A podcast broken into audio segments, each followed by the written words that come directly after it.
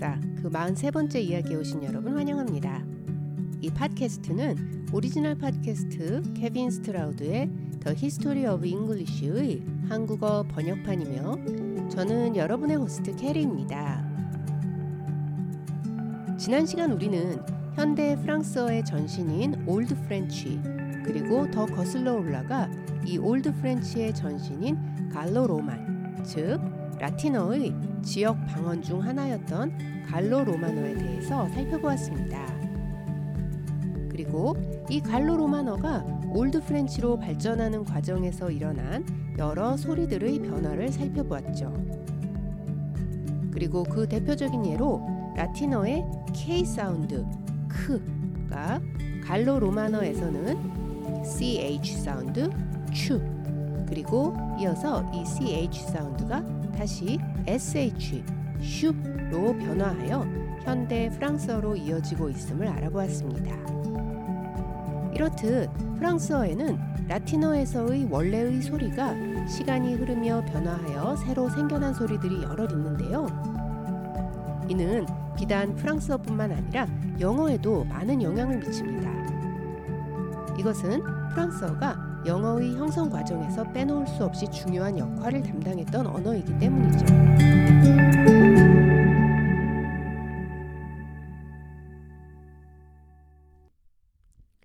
사실 라틴어의 K 사운드가 뒤에 오는 모음에 따라 좀 더 부드러운 소리로 바뀌는 현상은 비단 프랑스어에만 국한된 현상은 아니었습니다. 일반적으로 센 소리 K sound 크 뒤에 front vowel, 즉 E나 I가 오면 크 sound가 아닌 부드러운 소리 추, 스, 슈 등으로 소리가 바뀌는 반면 K sound 뒤에 back vowel, 즉 A, O, U 등의 소리가 오면 그대로 K sound 크를 유지하는 경향은 영어에서도 나타납니다. 하지만 French의 경우 이른바 센 소리에서 부드러운 소리로의 변화가 다른 언어들에서보다 훨씬 광범위하게 나타나게 되며 더 나아가 애시당초 라틴어에는 없었던 V 발음이나 J 발음들이 새로 생겨나게 되면서 이러한 부드러운 소리들은 현대 프랑스어 발음의 대표적인 특징 중 하나로 자리 잡게 되죠. 이해를 돕기 위해 똑같은 스펠링이 다른 언어들에서는 어떻게 발음되는지 한번 살펴볼까요? Germanic 계열 언어의 대표적인 독일어에서는 CH 스펠링을 가진 단어들을 어떻게 발음하고 있을까요? 이는 흐, 즉 센소리 계열로 발음합니다. 예를 들어 영어의 I, 즉 1인칭 나는 독일어로 I, C, H 라고 스펠링 하는데요. 이 ch 스펠링을 히로 발음하여 독일어로 나는 ich, ich, ich 라고 말합니다. 하지만 French에서는 이 ch 스펠링을 슈라고 발음하죠. 요리사 우두머리를 뜻하는 chef를 chef라고 말하는 것처럼 말입니다. 지금까지 알아본 바와 같이 영어는 라틴어, French어, 그리고 영어의 직접 조상어인 Germanic 계열 언어 등의 영향을 골고루 받은 언어입니다. 따라서 이러한 언어들에서의 소리 변화가 영어의 소리에도 결국에는 상당한 영향을 미쳤죠. 지금부터 차례차례 알아보도록 하겠습니다. 먼저 라틴어의 K 사운드에서 파생된 여러 소리들을 살펴보죠. 라틴어로 머리, 헤드를 뜻하는 단어는 C-A-P-U-T, caput이었는데요. 이 C-A-P-U-T, caput에서 또 다른 라틴어 cappa, C-A-P-P-A, cappa라는 단어가 생겨났으며 이 cappa는 머리에 뒤집어 쓰는 후드를 뜻했습니다. 이 cappa는 Old English로 전해지며 머리에 쓰는 모자를 뜻하는 CAP, cap, 그리고 머리에 뒤집어 쓰는 망토를 의미하는 cape, cape 등의 단어들이 영어에 생겨났습니다. 그런데 cap, cap 혹은 cape, cape의 스펠링을 보면 소리는 크, K 사운드이지만 철자는 C로 표기하는데요.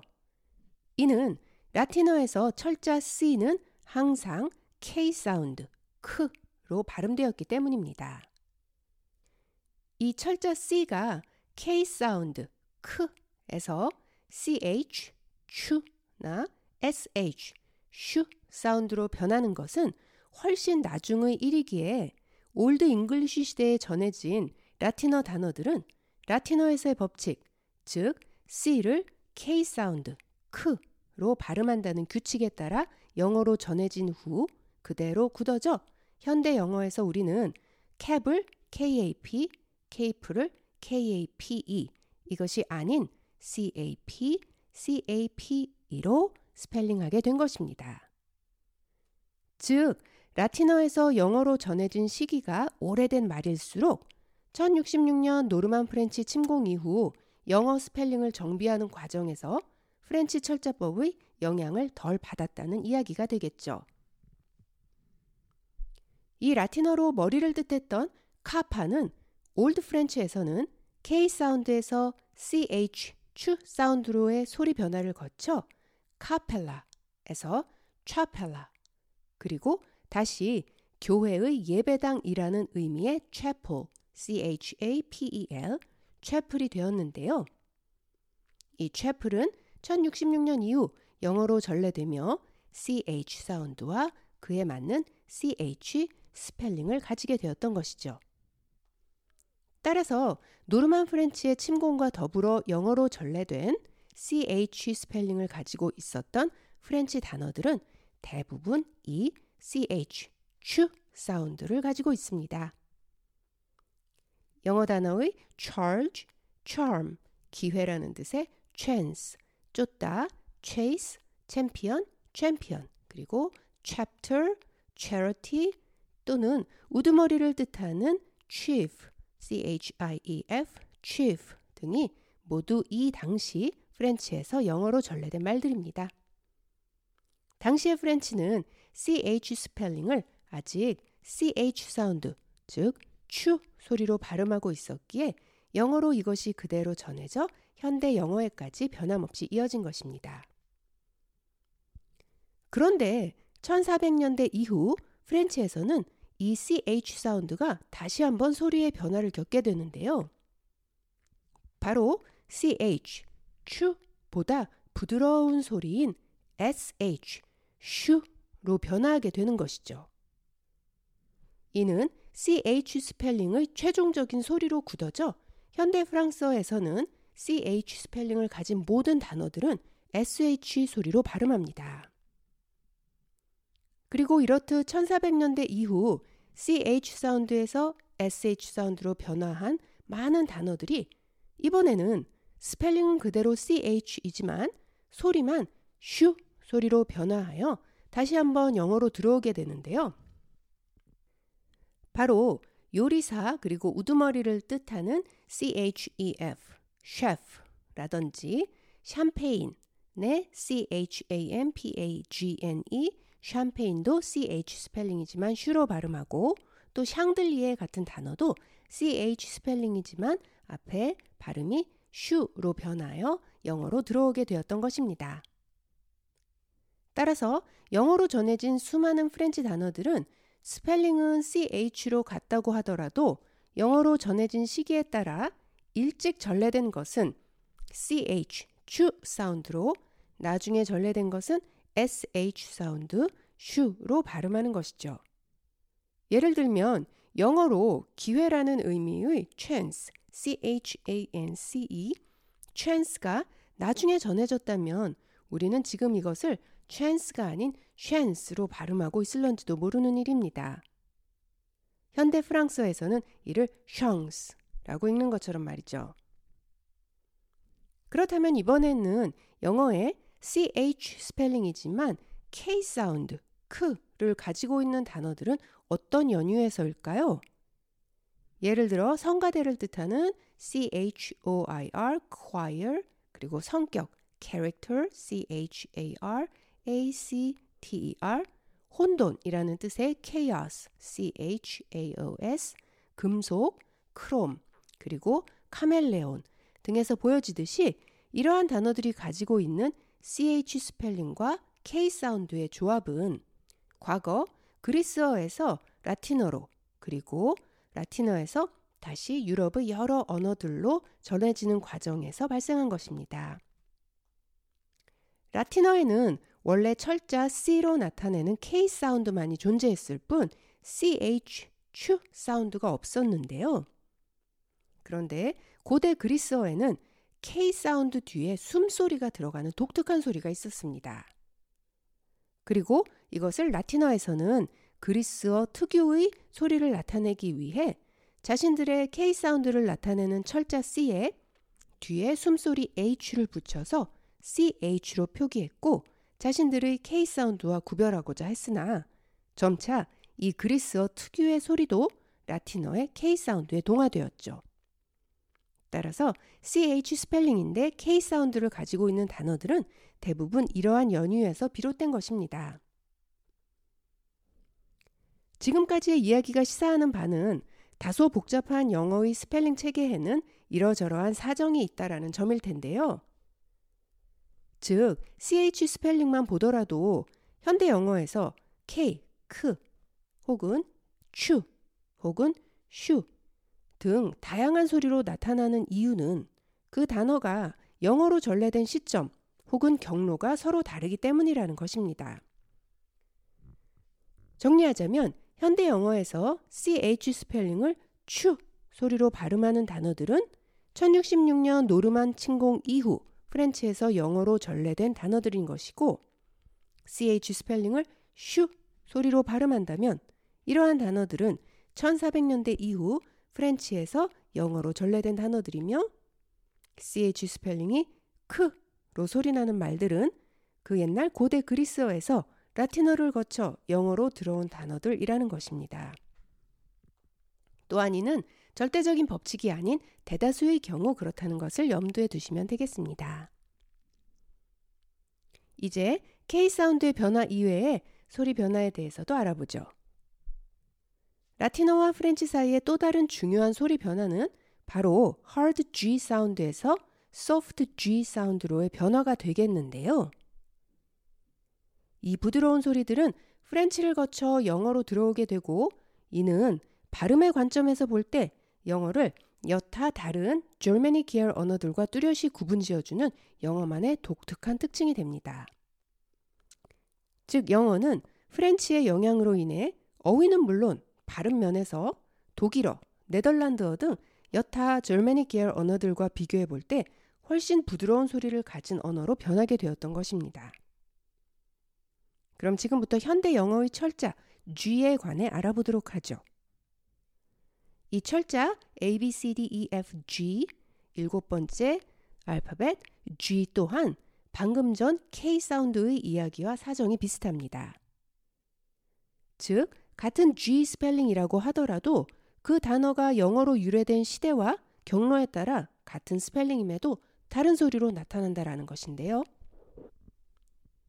우선 일반적으로 현대 영어에서 철자 G의 소리 G는 French 이후 전래된 발음으로 그 이전 Old English 혹은 Old Norse에서는 hard G 사운드 그 소리였습니다. 따라서 Old English나 Old Norse에서 영어로 전래된 단어에서는 대부분 옛날부터 오랫동안 사용해 오던 hard G 사운드 그가 변하지 않고 유지되어 현대 영어에 이르렀죠. 예를 들면 game, gun, gain, got, geese, get, grow, give 이러한 단어들은 Old English와 Old Norse 시대부터 사용되어 온 아주 오래된 단어들입니다. 그런데 French에서는 이 hard G 사운드 그가 그 뒤에 어떤 모음이 오느냐에 따라 발음이 바뀌었습니다. 즉 hard G 그 소리 뒤에 front vowel 이나 i가 오면 이것은 그에서 soft G 사운드 주로 바뀌었던 것이죠. 이러한 변화를 거쳐 영어로 들어온 단어들은 무수히 많은데요. 예를 들면 성별, gender, 부드러운, gentle, 세균, germ, 독일인, German, 거인, giant 등 외에도 많은 단어들이 있죠. 프렌치에서는 또한 그간 라틴어에는 없었던 J 사운드도 새로 생겨나게 되며 이에 따라 라틴어의 Y 사운드도 점차 J 사운드로 변하게 됩니다. 따라서 라틴어에서는 유피터라고 발음했던 것을 French에서는 주피터 그리고 라틴어에서는 줄리어스 시저는 원래 율리어스 시저였습니다. 율리어스를 줄리어스로 발음이 바뀌게 되었던 것이죠. 그리고 철자 또한 이 J 사운드는 초기에 letter I, I 철자와 병용하여 사용하였지만 1800년대 이후에는 대문자 I에 꼬리를 붙여 J라는 새로운 철자가 생겨나게 되었습니다. 이제 또 다른 소리 변화를 살펴보죠. 라틴어 초기의 W 사운드는 후기로 갈수록 V 사운드로 변화하며 이는 프렌치에서도 그대로 이어지게 되는데요. 따라서 영어에는 라틴어 초기에 전래된 단어들과 이후 French에서 전래된 단어들이 거슬러 올라가 보면 사실상 같은 단어에서 갈라져 나온 경우가 많습니다. 예를 들면 Old English의 지혜라는 뜻의 wisdom, W-I-S-D-O-M 이 wisdom과 French에서 앞을 내다보는 안목을 뜻하는 vision, V-I-S-I-O-N, vision은 같은 라틴어를 어원으로 합니다. 영어의 포도주, wine과 프렌치의 포도주, vin, V-I-N, 그리고 포도밭, vineyard, 그리고 잘 숙성된 와인을 뜻하는 vintage 등도 같은 라틴어, 와인을 뜻했던 vinum, V-I-N-U-M을 어원으로 하죠.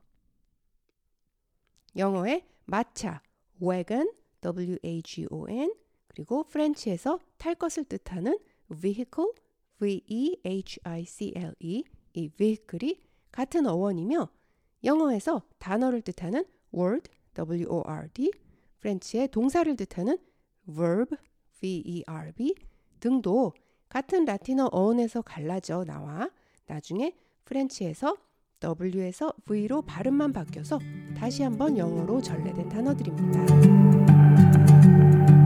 이처럼 어휘나 발음의 변화와 더불어 라틴어의 복잡한 inflection, 즉 접두어, 접미어 등이 French에서는 많이 사라지게 되며 이를 대신하기 위해 French에서는 어순의 중요성이 커지게 됩니다.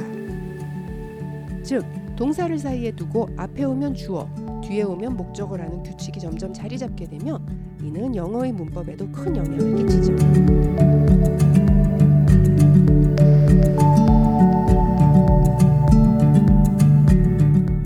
이제 Old French에 대한 이야기를 이쯤에서 마치고 다음 이 시간에는 800년대로 돌아가 당시 영국 섬의 앵글로색슨족들의 왕국과 유럽 대륙의 강자였던 프랭키쉬 킹덤 시대의 이야기를 해보려 합니다. 이와 더불어 본격적으로 시작된 바이킹의 침입과 이것이 영어의 역사에 어떠한 영향을 주었는지도 함께 살펴보도록 하겠습니다. 그럼 지금까지 청취해 주신 여러분 감사합니다. 다음 시간까지 안녕히 계세요.